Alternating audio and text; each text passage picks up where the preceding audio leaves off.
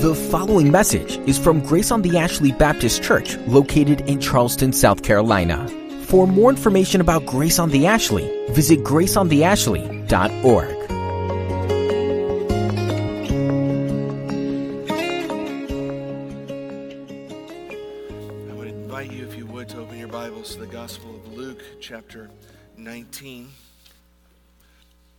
Bible's probably automatically open to Luke chapter 8 at this point, and everything from 9 to the end is still stuck together unless you've been reading them recently. But if you would flip ahead to chapter 19. Just hold your place there. This morning we'll look at verses 28 through the through the end of the chapter, but really looking at verses 28 through 40. Before we dive into the text, I want to take you back in time a little bit to the year 586 BC. 586 BC. If you know your Bible history, you know that was a significant year in the history of Israel. And it was in that year that the prophet Ezekiel was on the scene as God's spokesman to the nation. In the time of Ezekiel, around 586, something had happened to Israel. Progressively over time, they had abandoned the Lord, they had abandoned their Lord. And they had con- committed uh, abomination after abomination in his sight. They had done evil. They had rejected him and embraced an evil lifestyle. Despite his warning time and time again through the prophets, they persisted in their pathway of, of destruction. Despite his warnings, despite his pleadings for them to repent and turn. But by the time we get to 586, the warnings are done. There's no more warning to come, and there's no more pleading from the Lord. Judgment on Israel is set, and it's about to fall on the nations. God has designed an executioner to come. The, the Babylonian army, they're going to come, and they are going to devastate Israel, and they are going to destroy the city, and they are going to slaughter a bunch of the Israelites, and those who survive are going to be sent into exile. It is going to be an awful, awful event in the history of the nation. Massive loss of life, massive bloodshed, and those who survive will likely wish they had been killed. It's the judgment of God coming on his people for their rejection of him. But just before this takes place, God gives Ezekiel a vision. And in that vision, he shows him a number of things. He shows him some examples of the kinds of abominations that his people have been committing, the reason for the judgment that is to come. But after he shows him those things, and after he gives him sort of a taste of what is about to happen, he shows him one last sight in this vision. And it would have been a devastating kind of a sight for any Jewish man who was steeped in the Old Testament.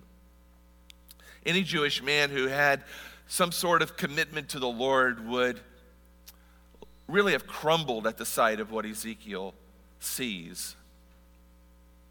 We don't have time to go into the entire prophecy, but I do want to give you one little glimpse of it.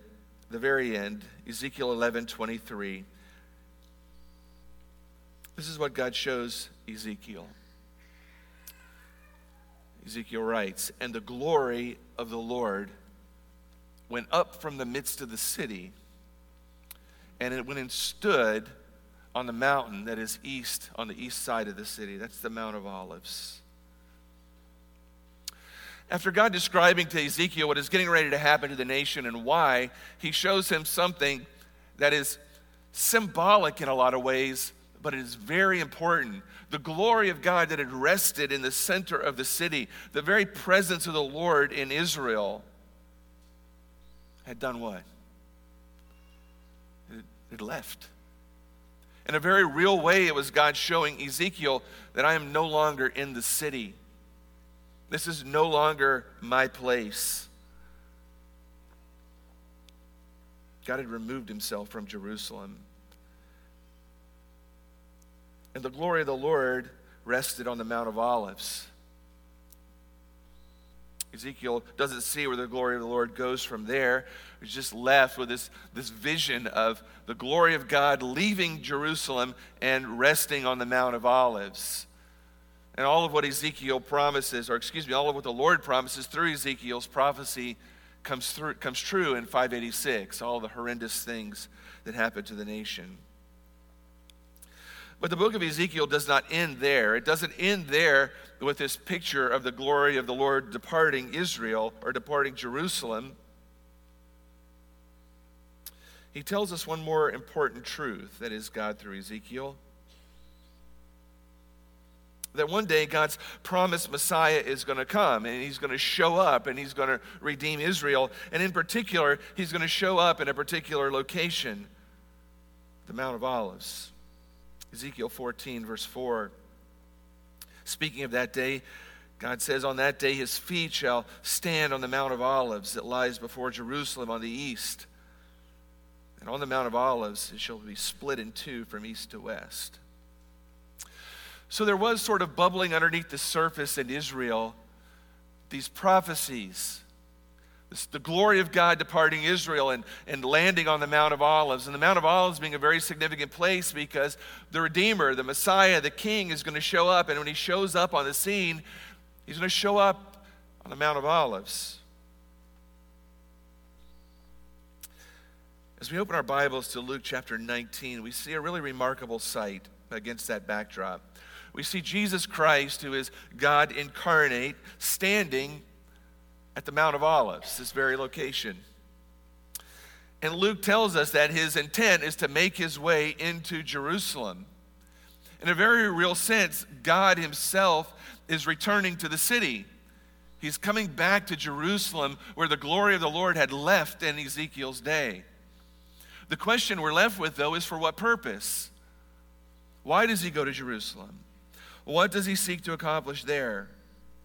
Has he come to restore the glory of God back to the city? That was the hope of every Israelite that the Messiah would come and do that very thing. Has Jesus come to do that? Is the question.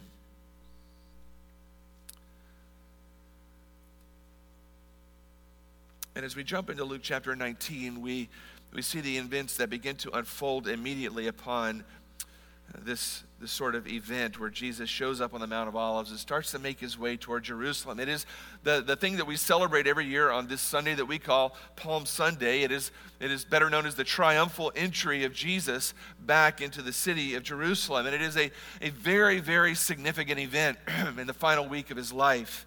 It's significant for a number of reasons, but in particular, it is significant because once these events start to unfold, there's no turning back. The wheels are in motion that are going to lead to the cross, and there's no way to stop it, and there's no way to undo it. Once these events happen that happen on this day, Christ is going to the cross where he will die for the sins of his people.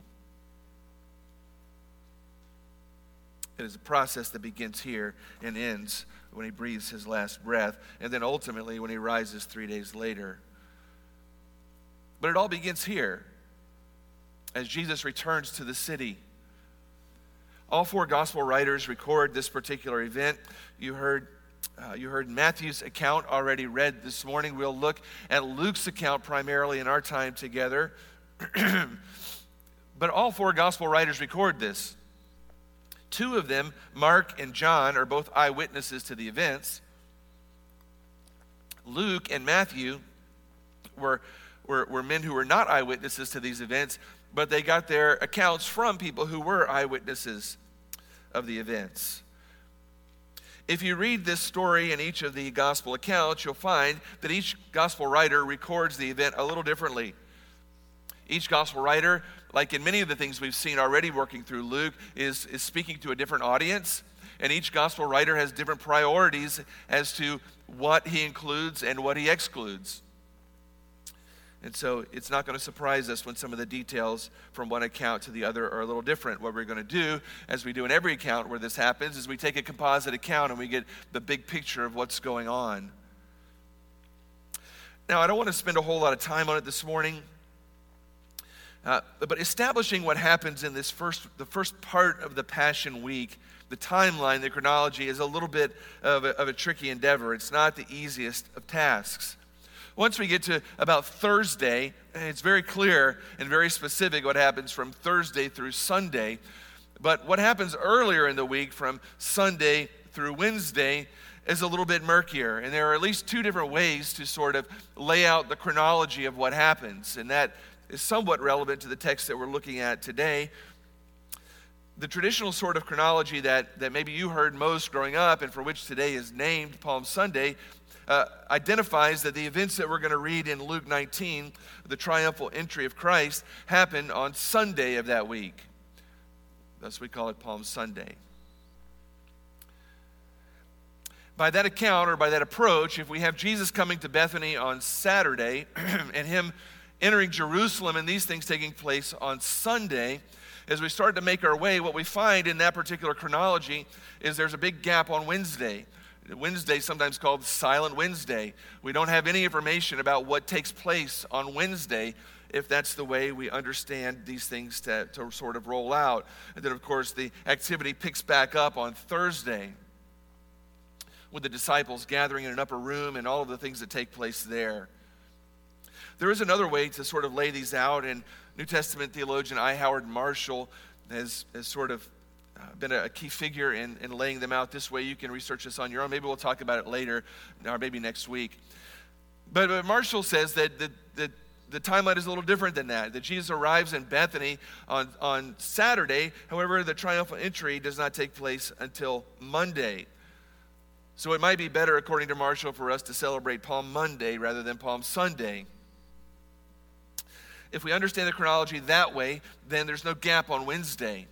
And there's some other reasons why that would be an important way or a significant thing if that were the case. Again, we'll explore those later, and maybe you can do your own study on that. I'm inclined toward Marshall's view on this. I think that it makes a little more sense to me that these events took place on Monday rather than Sunday. But we can talk about that offline. Regardless of whether they took place on Sunday or whether they took place on Monday, the event is still the same event and it still can, it really contains the same significance. We find that, that this all takes place at the time of the Passover. Jewish people would have been flooding into Jerusalem at this time of the year, literally flooding from every direction. People making this pilgrimage back to Jerusalem in order to celebrate the Passover celebrating what took place back in Exodus as God redeemed and saved his people from the death angel that was coming over uh, in judgment to the Egyptians who had enslaved the Israelites. God saved his people by causing the death angel to pass over their homes due to the blood of lamb being smeared on the, the lintel and the doorpost of their home. And so all of Israel was really heading towards Jerusalem, all those who could make the trip to celebrate the, the Passover. And most uh, commentators estimate it would have been somewhere around one to two million people coming into this city for this particular event in the first century. That's a lot of people. A massive crowd of people sort of converging on Jerusalem, somewhere in the neighborhood of one to two million people. And up to this point, Jesus has been doing ministry for a long time, and his reputation has continued to grow. And people know the things that he's done, and word is spread about his miracles and about his teaching. And as his reputation has grown, so has the opposition to his ministry.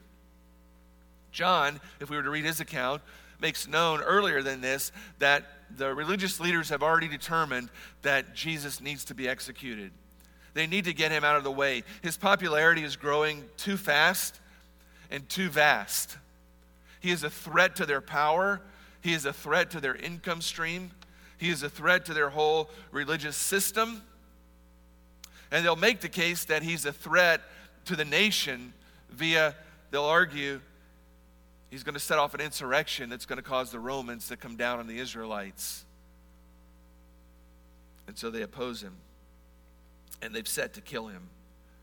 Their plan is, at least according to John's gospel, to sort of try to hold off on this until after the Passover when the crowds have sort of dispersed because they are afraid that he has enough support in the crowds. If they try to do something at Passover, it could go bad quickly.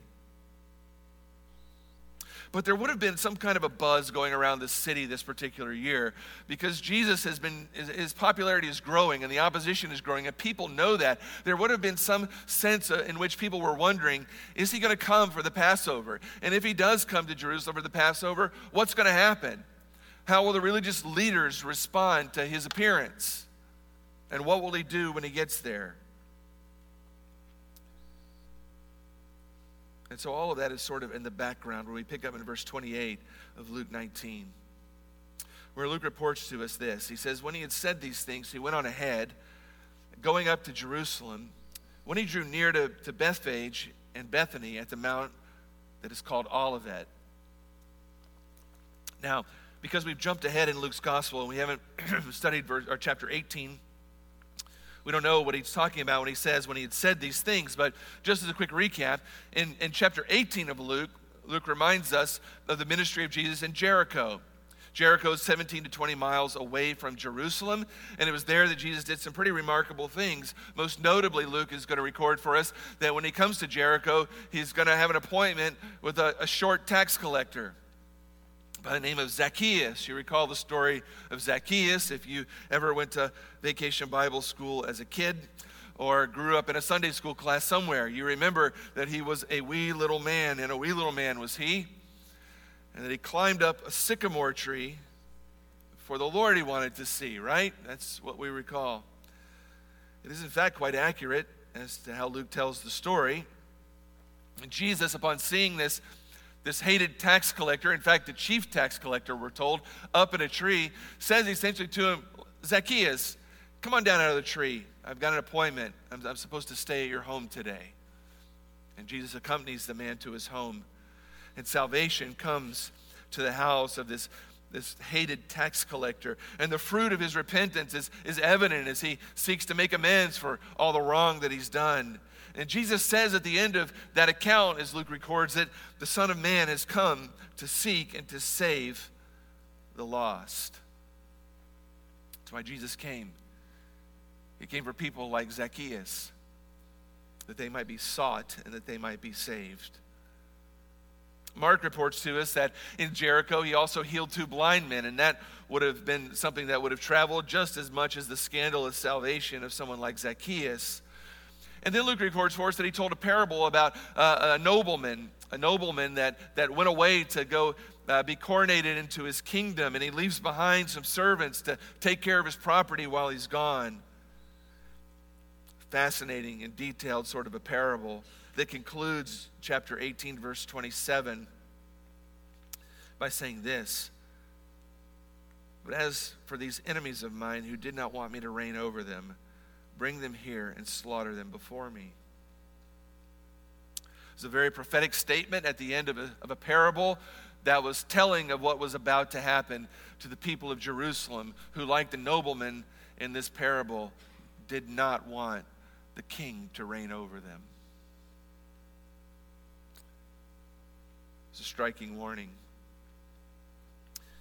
But it's after these things, after Zacchaeus, after the blind men, after this parable, that we're told that Jesus turns from Jericho and he sets his eyes toward Jerusalem.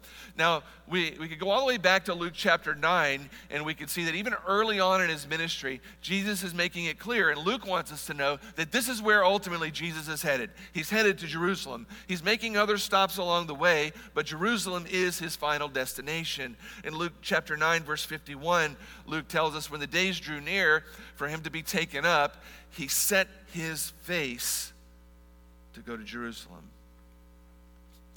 And so by the time we get to chapter 19, he's been working in this direction for a while. But this will be his final trip to Jerusalem. And Jesus is very well aware of what awaits him in this city. And it's for these very things that he's come. In fact, he's already told his disciples exactly how things are going to play out. In chapter 18, verse 31, Luke tells us this. And taking the twelve, he said to them, See, we're going up to Jerusalem, and everything that's written about the Son of Man by the prophets will be accomplished. He'll be delivered over to the Gentiles, and he'll be mocked and shamefully treated and spit upon. And after flogging him, they'll kill him, and on the third day he will rise. But they understood none of these things. Jesus told them exactly what is about to happen. He is not unclear about how things are going to play out. In fact, everything is operating according to his timeline. He's going to only spend one week approximately in Jerusalem, but this week is a week that literally changes the entire world. It turns the entire world upside down because when he gets there, he, the Son of God, is going to be arrested. He's going to be crucified. He's going to be beaten. He's going to die for our sins and he's going to rise from the dead, defeating death, defeating sin, defeating hell, defeating the grave once and for all. The world will never be the same. And there's a sense in which, from the moment he was born, this was his destiny to enter Jerusalem, to be crucified on a cross. Everything has been leading up to this. His ministry and his life is very shortly going to come to an end. You can, in fact, zoom out the, the, the camera of, of, of human history, and you could even say, really, him coming into Jerusalem is not just really the, the, the, culmination of his life and ministry, but it's the culmination of every event that has taken place since the Garden of Eden, in fact, when, when Eve first took a bite of that forbidden fruit and sin entered the human race. Everything has been leading up to Jerusalem and the Son of God entering that city. And so he heads in that direction from Jericho up to Jerusalem. Jericho is literally up from Jerusalem. Excuse me, Jerusalem is literally up from Jericho. 3,400 feet in elevation difference between Jericho and Jerusalem. I have a little map that you can see that uh, if you can see it, Jericho is on the right on a plain down low, and you can see this trip from Jericho to Jerusalem starts down on the plain and it winds its way up through this hill country up into these this mountainous area all the way up to jerusalem and the mount of olives which is at literally 3400 feet elevation. So this is a long i say a long it's 17 to 20 miles depending on exact route but it's an arduous and difficult journey it would have taken about seven or eight hours to, to make that trip by foot and it wasn't an easy trip it's a long trip and it's a trip up if you're a hiker, you understand these things, right? It's not the same thing hiking on level ground as it is going up a mountain. But they're making this trip, and he's going up to Jerusalem, and he's going there for the last time. Luke mentions to us two villages, Bethphage and Bethany, and he mentions the Mount of Olives. Two small villages near the Mount of Olives. Bethany is a famous place from where Mary and Martha and Lazarus lived, and Jesus was often in Bethany. And he used it as sort of a stopover there where he could stay overnight with his friends. And when he gets to this area around the Mount of Olives, everything begins to happen very, very quickly. What Jesus does from here sets in motion a sequence of events that leads him quickly to the cross. And once he does it, there's no turning back, there's no putting the genie back in the bottle. And it all begins with him doing this thing. Luke records in verse 30. He sent two disciples, saying, Go into the village in front of you, where on entering you'll find a colt tied, on which no one has ever yet sat. Untie it and bring it here. If anyone asks you, Why are you untying it? you'll say this The Lord has need of it. So those who were sent away and, and found it, just as he had told them, and as they were untying the colt, its owner said to them, Why are you untying the colt? And they said, The Lord has need of it. Now, you've got to put yourself sort of in the disciples' shoes at this point. As they're making their way toward Jerusalem, Jesus knows what's getting ready to happen. The disciples, we, are, are, we already understand, have been told, but they don't understand really what's going on. And so Jesus pulls two of them aside and says, Man, I need you to do me a favor. I need you to go ahead to the city, and I've got a, a job for you to do, a very specific set of instructions. And, and this probably seemed odd to them. Go into the village, you go find a colt untie it, and bring it back to me. Now, that must have seemed like a very odd thing to say, right? Do You want us to do what?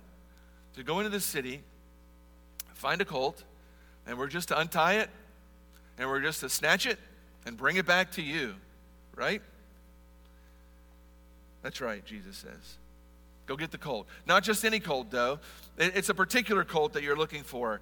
It's a colt that no one has ever been that's ever ridden on before. Nobody's ever sat on this colt. Somehow, they're going to be able to identify that this is an unbroken colt that nobody has ever ridden. And it's going to be clear and obvious for them. I'm sure they're wondering how, but Jesus had already paved the way for this. Why an unbroken colt? Well, unbroken animals were considered sacred in the Old Testament, and it was the appropriate kind of a ride for a king. Since in ancient times, a, a king's mount could only be ridden by a king and no one else. The disciples don't understand what he's doing at this point, but they will shortly. If you paid attention to the scripture reading, that Steve read earlier in Matthew's account, Matthew tells us that Jesus told him to get a, not just the colt, but that they would find the colt with its mother, a donkey. So there were two. And they find them just that way. And the instructions are to untie it and to bring it. So once the, the, the, colt is located, untie it and bring it. And if you lived in the first century, you would understand donkeys aren't cheap. Like donkeys may be cheap compared to like a SUV today. But in those days, donkeys were not cheap. This was no small task that he was asking them to do. Can you imagine their bewildered looks? Uh, he's pretty much telling them to, to roll up into town, and, and, and it's the equivalent of rolling up into someone's driveway and opening the car door and pushing the button and say, hey, let me have the keys. Taking your, your ride today. You can imagine the disciples, oh, we just take it? Like, do we need to pay or do we need to ask somebody? We just walk in, grab it, and go? Nope, just untie it and bring it here. And Jesus clearly anticipates their objection, and he says, you know, the objection that's running in their minds, what would be the objection running in your mind? What happens if somebody catches us? Like, Jesus will do anything for you, right? But what happens if we get caught with this thing? What are we going to do then? I'd rather not go to jail today. And Jesus says, if anybody asks you, anybody says to you, why are you untying the colt? Just simply tell them the Lord needs it. The Lord needs it. The Greek there could be translated another way. It could be translated, its Lord has need of it. Just tell them that the one who made it needs it. That's the answer. Just tell them the one who made it, need it needs it. Now, in, what sense does the Lord need this donkey? I mean, it's, it's interesting for us to think about the Lord needing something. In one sense, He's the creator, right? Everything is His. We know that from the Psalm. Psalm 24 says, The earth is the Lord's, right? And the fullness thereof, the world and those who dwell in, therein. So everything in the Lord, everything in the world belongs to whom? Well, it belongs to the Lord, to the one who made it all. He made everything, and everything rightfully belongs to Him. So, in a sense, by taking the colt and bringing it to Jesus, they were, in a sense, bringing Him what was rightly His to start with. But in a human sense, Jesus really didn't have very much, at least in the way of possessions. He didn't have a home, he didn't carry money around with him, he didn't have any real possessions. He didn't drag a U-Haul around Galilee from town to town carrying all his stuff because he didn't have any stuff. He had shoes on his feet, he had a robe. The Lord provided every step of the way. But he was never one to accumulate things. So anything that he needed, in some sense, had to be physically acquired. And on this day, he needed a donkey. So they were to go get it and tell the owners the Lord needs it. When the disciples arrive at the village, everything happens exactly the way he said. They find the colt and they start to untie it, and lo and behold, guess what happens? The owners come out and say, What are you doing? Why are you taking my donkey? And they say to him exactly, exactly what Jesus said to tell them. The Lord needs it. And they say, apparently, okay, the Lord needs it, the Lord's got it. And so they take the donkey back to Jesus. If the Lord's need it, then you can have it. What a great attitude that is, right? What a great attitude that is for someone who has something that, that has some, some tremendous value. Oh, that every one of us held our possessions that loosely, right? Oh, that we all held the things that we have that loosely. That the things that we held meant so little to us, really, in light of who Christ was and what He means to us, that if the Lord needs something or He wants something that belongs to us, we would just gladly, open fistedly say, Lord, it's yours, take it. Just like that cold, everything that you and I own rightfully belongs to Him too. Doesn't it? Everything that we have is, in a sense, on loan from the Lord. We're stewards, we're not owners. The things we have don't belong to us, they belong to Him. He's given them to us to enjoy, to have for a season. But at any moment, the creator of the universe has the right to say, That's mine, and I need it back for a season. If the Lord wants us to let go of something, how easily do we do that? The owners of this donkey obeyed quickly. Now, why would somebody do that? Well, there's all sorts of explanations, and if you read 10 commentaries, you'll get 10 different answers as to why people would do that. So I don't particularly encourage you to do that, but you can if you just want to. Some people say, well, Jesus probably had prearranged all this. He had, he had probably pre set everything up in advance.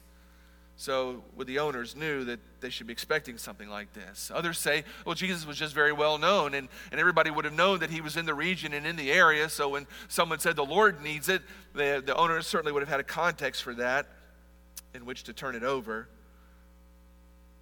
Some would argue that maybe this is one of his followers, somebody who was already following Christ, and when he's told that the Lord needed it, it was an easy thing for him to let go of it. We'll never know exactly what the case is. What we do know is that Jesus knew every single detail of what was about to happen and exactly how it was going to happen. And it wasn't just that he knew that these things were going to somehow unfold, he was in fact sovereign over all of these things. He is orchestrating the timeline of every single detail from this moment to the resurrection. And we see it all throughout the, all throughout the narrative, right? He, he knows Peter is going to deny him well before Peter knows he's going to deny him, and he describes for him exactly how it's going to take place. He knows that, that Judas is going to betray him, and he says how this is going to play out before it ever plays out. When they need a location for an upper room, a place to share Passover, a very similar situation plays out, and he sends the disciples ahead telling them what to do and how it's going to happen. Everything that is happening at this point is under his sovereign control. Nothing is catching him off guard. Nothing is surprising him. Everything is happening according to his divine time, timetable. And he is the sovereign king over everything, right? He's sovereign over his creation. It all belongs to him. He can confiscate what he wants whenever he wants because it all belongs to him. He's sovereign over time. Nobody is forcing a timetable on him. He's operating according to the divine timetable that's been in place for generations. He is sovereign over all the events of the last week of his life. It points to his kingship. But that's not the only thing that points to his kingship, because we're told what plays out after they get the donkey makes it even clearer. They brought it to Jesus. And we find out exactly why he wants his colt. He wants his colt because he's planning to ride on it where? To Jerusalem. Now, that seems to be an odd thing to do, doesn't it? Do we have any other account in the New Testament of Jesus riding on anything anywhere? How does Jesus get around? He walks. He's walked all over Galilee along with his disciples, right? He's walked everywhere. He's just walked 17 to 20 miles from Jericho up to the Mount of Olives area. That's how Jesus got around. He walked. He wasn't some, some prince or king or potentate that had other people carry him around or that went with some sort of an entourage that, that went before him with pomp and circumstance. He walked everywhere he went, just like common people did. He isn't pictured riding anywhere. But this day is different. This is a very deliberate action on his part, and it's filled with all sorts of symbolism. You see, over 500 years prior to this, the prophet Zechariah had delivered a messianic prophecy. And here's what Zechariah had said in Zechariah 9 9 Rejoice greatly, O daughter of Zion. Shout aloud, O daughter of Jerusalem. Behold, your king is coming to you righteous and having salvation is he, humble and mounted on a donkey, on a colt, on the foal of a donkey. Jesus steeped in the Old Testament, knowing exactly who he is and what he's come to do. is intentionally with his donkey fulfilling Zechariah 9 9. He is intentionally and publicly fulfilling this prophecy for everybody to see. He's declaring his messiahship and his right to rule over Israel. He is the d- divine Davidic king, the Messiah, who is coming not to conquer, but to save. You may remember in our study of Luke so far, back in chapter 8, when, when Jesus healed Jairus' daughter. What was the last thing that he said to this family, to Jairus and his family, after he raised his daughter from the dead? You recall? He said to them, Keep this quiet. Don't tell people. Don't go around telling everybody what happened. Jesus didn't want to raise a stir before the time was right. He didn't want to draw a crowd by miracles until it was the divine time to do so. And now is the time. And Jesus is now, via this donkey, declaring publicly his claim to the throne of Israel his messianic claim, his claim that he is not just a man, that he is not just a prophet, but he is Israel's long awaited king and redeemer and savior. And so he rides to Jerusalem on a donkey. And riding a donkey shows that he's a different kind of a king, too. He's not a prideful king. He's not a prideful king that's returning from war on a war stallion with an army. He's riding on a donkey, a humble, gentle kind of a king who's coming not to make war and to conquer, but to save. Which is a remarkable contrast to what it's going to look like the next time that this king shows up in Jerusalem. That's in Revelation 19 11, where John says this Then I saw the heaven opened and behold, a white horse. The one sitting on it is called faithful and true. And in righteousness he judges and makes war. His eyes are like a flame of fire, and on his head are many diadems. And he has his name written that no one knows but himself. He's clothed in, in a robe dipped in blood, and the name by which he is called is the Word of God. And the armies of heaven, arrayed in fine linen, white and pure, were following him on white horses. And from his mouth comes a sharp sword with which to strike down the nations, and he'll rule them with a rod of iron. He will tread the winepress of the fury of the wrath of God the Almighty. Such a striking difference, isn't it? The one who's one day going to show up on a white horse to execute judgment on the nations. The one who is going to show up with an army. The one who's going to show up in ferocity and judgment. On this particular day, gets on a donkey. A humble, simple donkey. And he rides his way into the city. And he does so not to make a political statement. He's not coming to overthrow political enemies. He's not coming to overthrow the Romans. He's coming to overthrow the power of sin. He's coming in humility to die for the sins of his people, to make a way for men to have peace with God. That's what he's doing. But nobody gets it. The disciples partially get the symbolism. They understand Zechariah 9 9 and they understand the donkey, and so they it clicks in their head. And so we're told that they start throwing their cloaks on the colt and they pick Jesus up and they, they set him on it, right? In a sense, declaring his kingship. And in one sense, at least, the disciples have been waiting for this. They've been waiting for Jesus to go to Jerusalem. They've been waiting for him to set up his kingdom. They think, like the rest of the Jews did, that that's what he's come to do right now. It's like a, like a football team that just won the championship. They pick their coach up and they sit him, right, on the donkey. And they move toward Jerusalem. And as they do that, two crowds converge. There's a crowd that's been following them from Bethany toward Jerusalem. And then there's another large crowd that's in Jerusalem that hears what's going on and is making its way out to meet them. So, somewhere along the way, uh, that trip between the Mount of Olives and towards Jerusalem, these two crowds come together and, and form a really a massive mob of people, somewhere in the neighborhood of up to 100,000 folks. That's a big crowd, right? They come together and they're escorting Jesus and his disciples toward Jerusalem.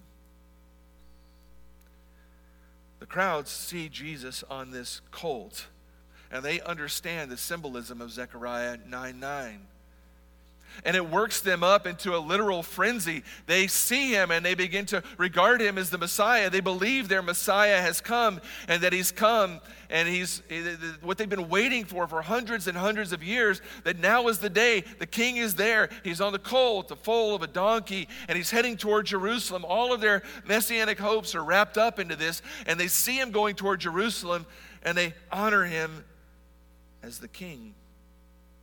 They worship him as the king. They're throwing their cloaks on the road, recognizing his kingship. They're, they're in, in, in, essence saying that he's too valuable to walk on any ordinary road. He needs to walk on a royal carpet. That's what he deserves.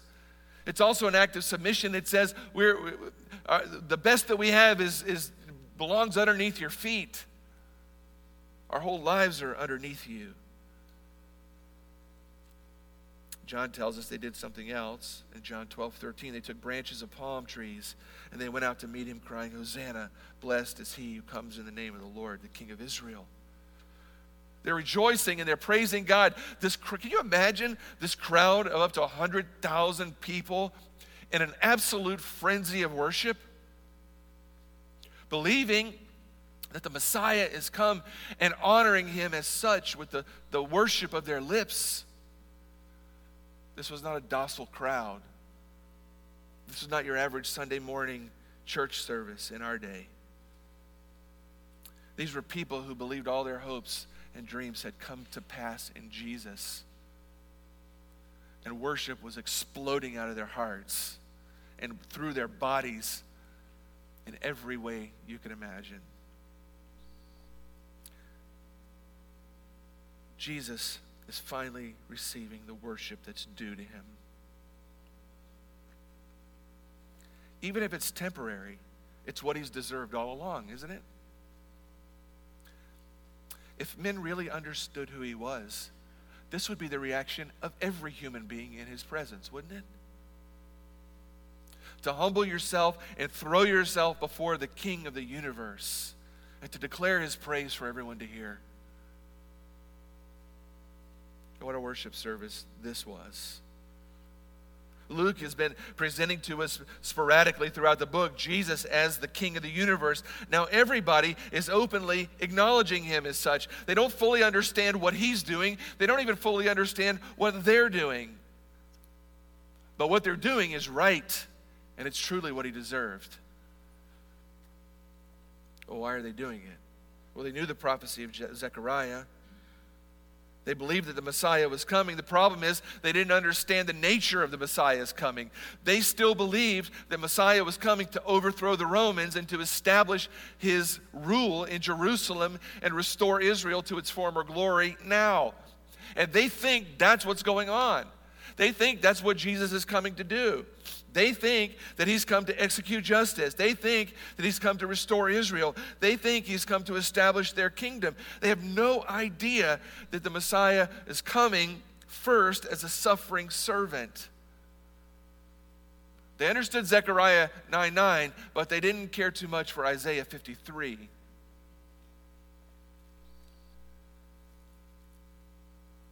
They had no sense for which he would come to be despised and forsaken by men. They had no category for him to come and be scourged so we could be healed. They had no thoughts of him being pierced through for our transgression, or crushed for our iniquities, or killed and assigned a grave among the wicked, killed so that people could be saved. Had no sense for any of that. They had no idea that he had come now to save and he was going to come later to execute justice and deal with his enemies. They think he's coming now to overthrow Rome. And my goodness, are they in for a surprise? Because you'll never believe what Jesus does when they get to Jerusalem. Have you ever thought about that? What does he do when they get to Jerusalem? This whole crowd ushers him riding a donkey right through the east gate into the city. He go right to the temple. And what he does is going to shock the entire crowd. This whole crowd that's worshiping him as the Messiah. He goes straight to the temple. Do you know what he does? He doesn't do anything, he does absolutely nothing. Mark tells us that in Mark 10 10. He entered Jerusalem and he went into the temple. And when he looked around at everything, as it was already late, he went out to Bethany with the 12. You talk about an anticlimax, right? He goes into the temple and he looks around doesn't give a speech. He doesn't start an insurrection. He doesn't challenge and bring down the Romans. He doesn't give a, uh, uh, he doesn't rally the crowd. He just looks around and he leaves and goes back to Bethany.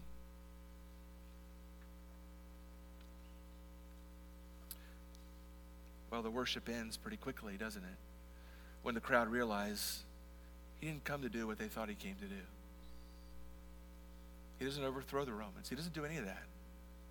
He just walks out of the city.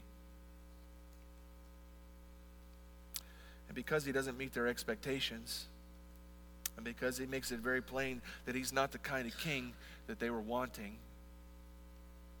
within a matter of days they turn on him. And the next time we hear the crowd saying anything, the crowd is screaming, Crucify him. Just a few days later. Our time is almost up. But we would be remiss if we didn't note this. There were Pharisees around, and they were not one bit excited about what they were seeing taking place. This big mob of people hailing Jesus as king. They might have wanted to wait till after the Passover to kill him, but after this, there's no way. It can't wait. He's too dangerous. And they're too enraged this is for them the final straw. They can't take him at this particular moment because obviously the whole crowd is honoring him as the Messiah, but they do at least speak out and say, Teacher, rebuke your disciples. They understand the significance of what's being said and what's being done. They understand the significance of what he's doing and how people are regarding him. And they say to him, at least, Don't you want to shut this down?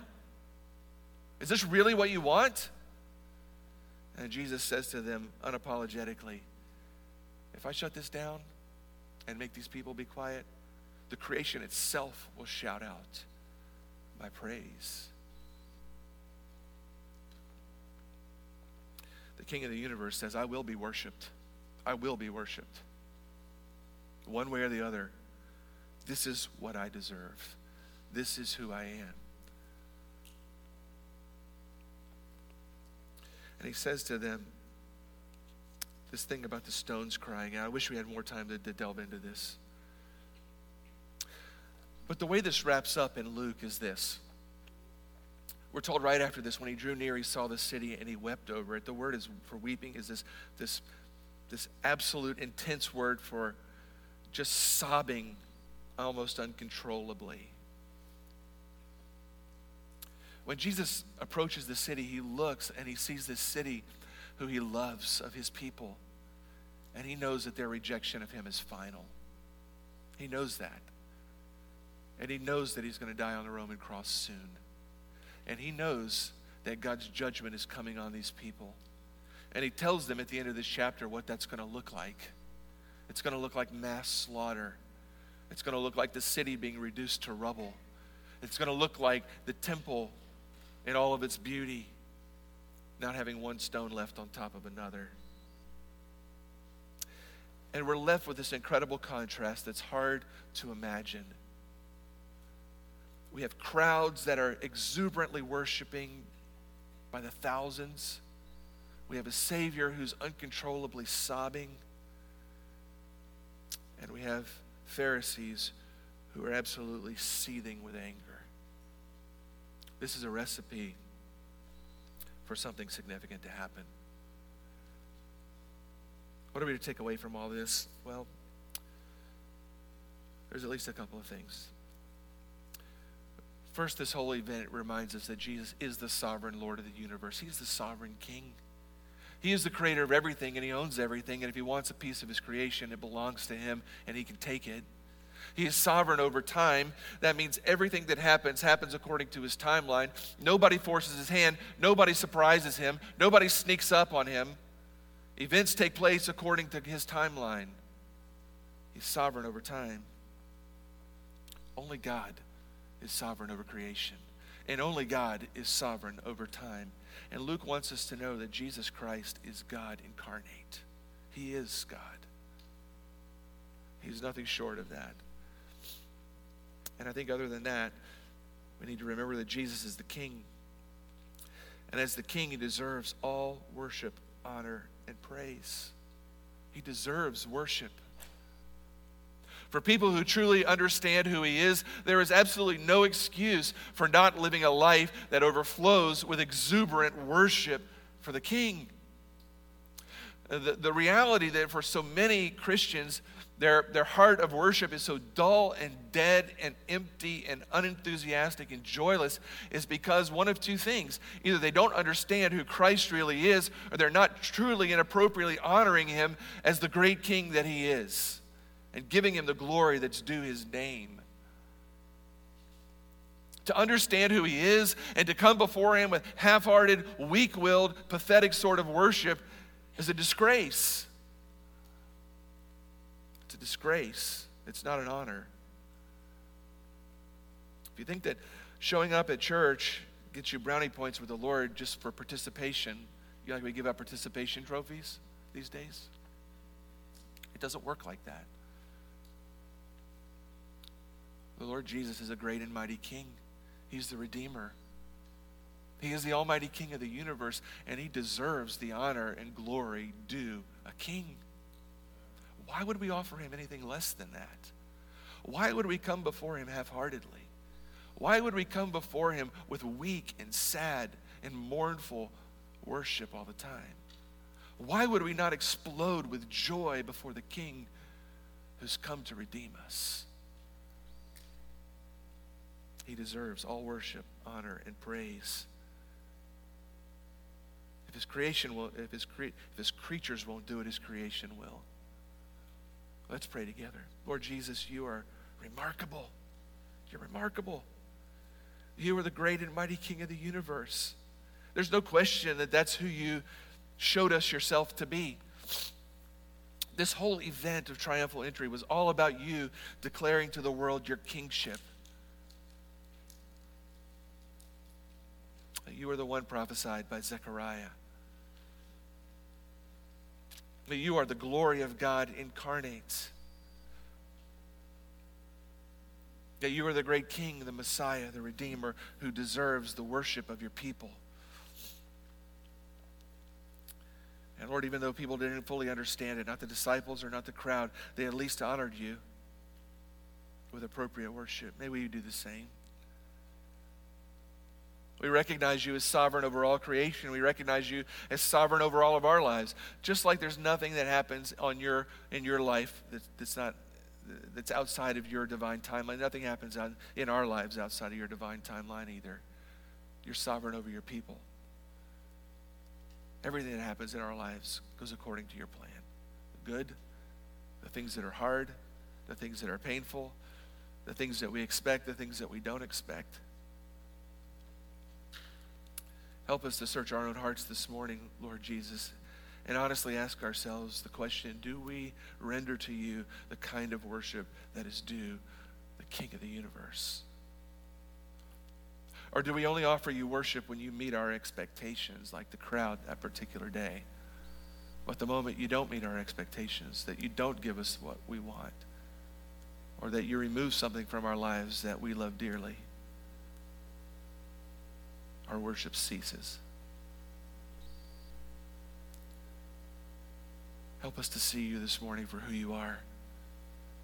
Help us to understand that you're the great King of the universe who came to die for our sins and redeem our souls and who is one day coming back to execute justice on earth and forever save your people.